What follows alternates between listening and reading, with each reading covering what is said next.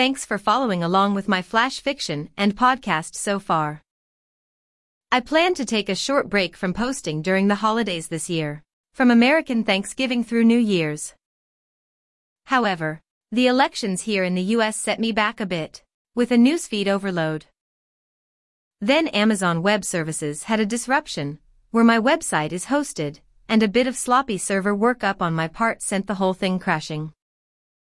It's back up now, with a slightly different look. I also have two new books for sale, which you can find on my homepage stacyosvit.com.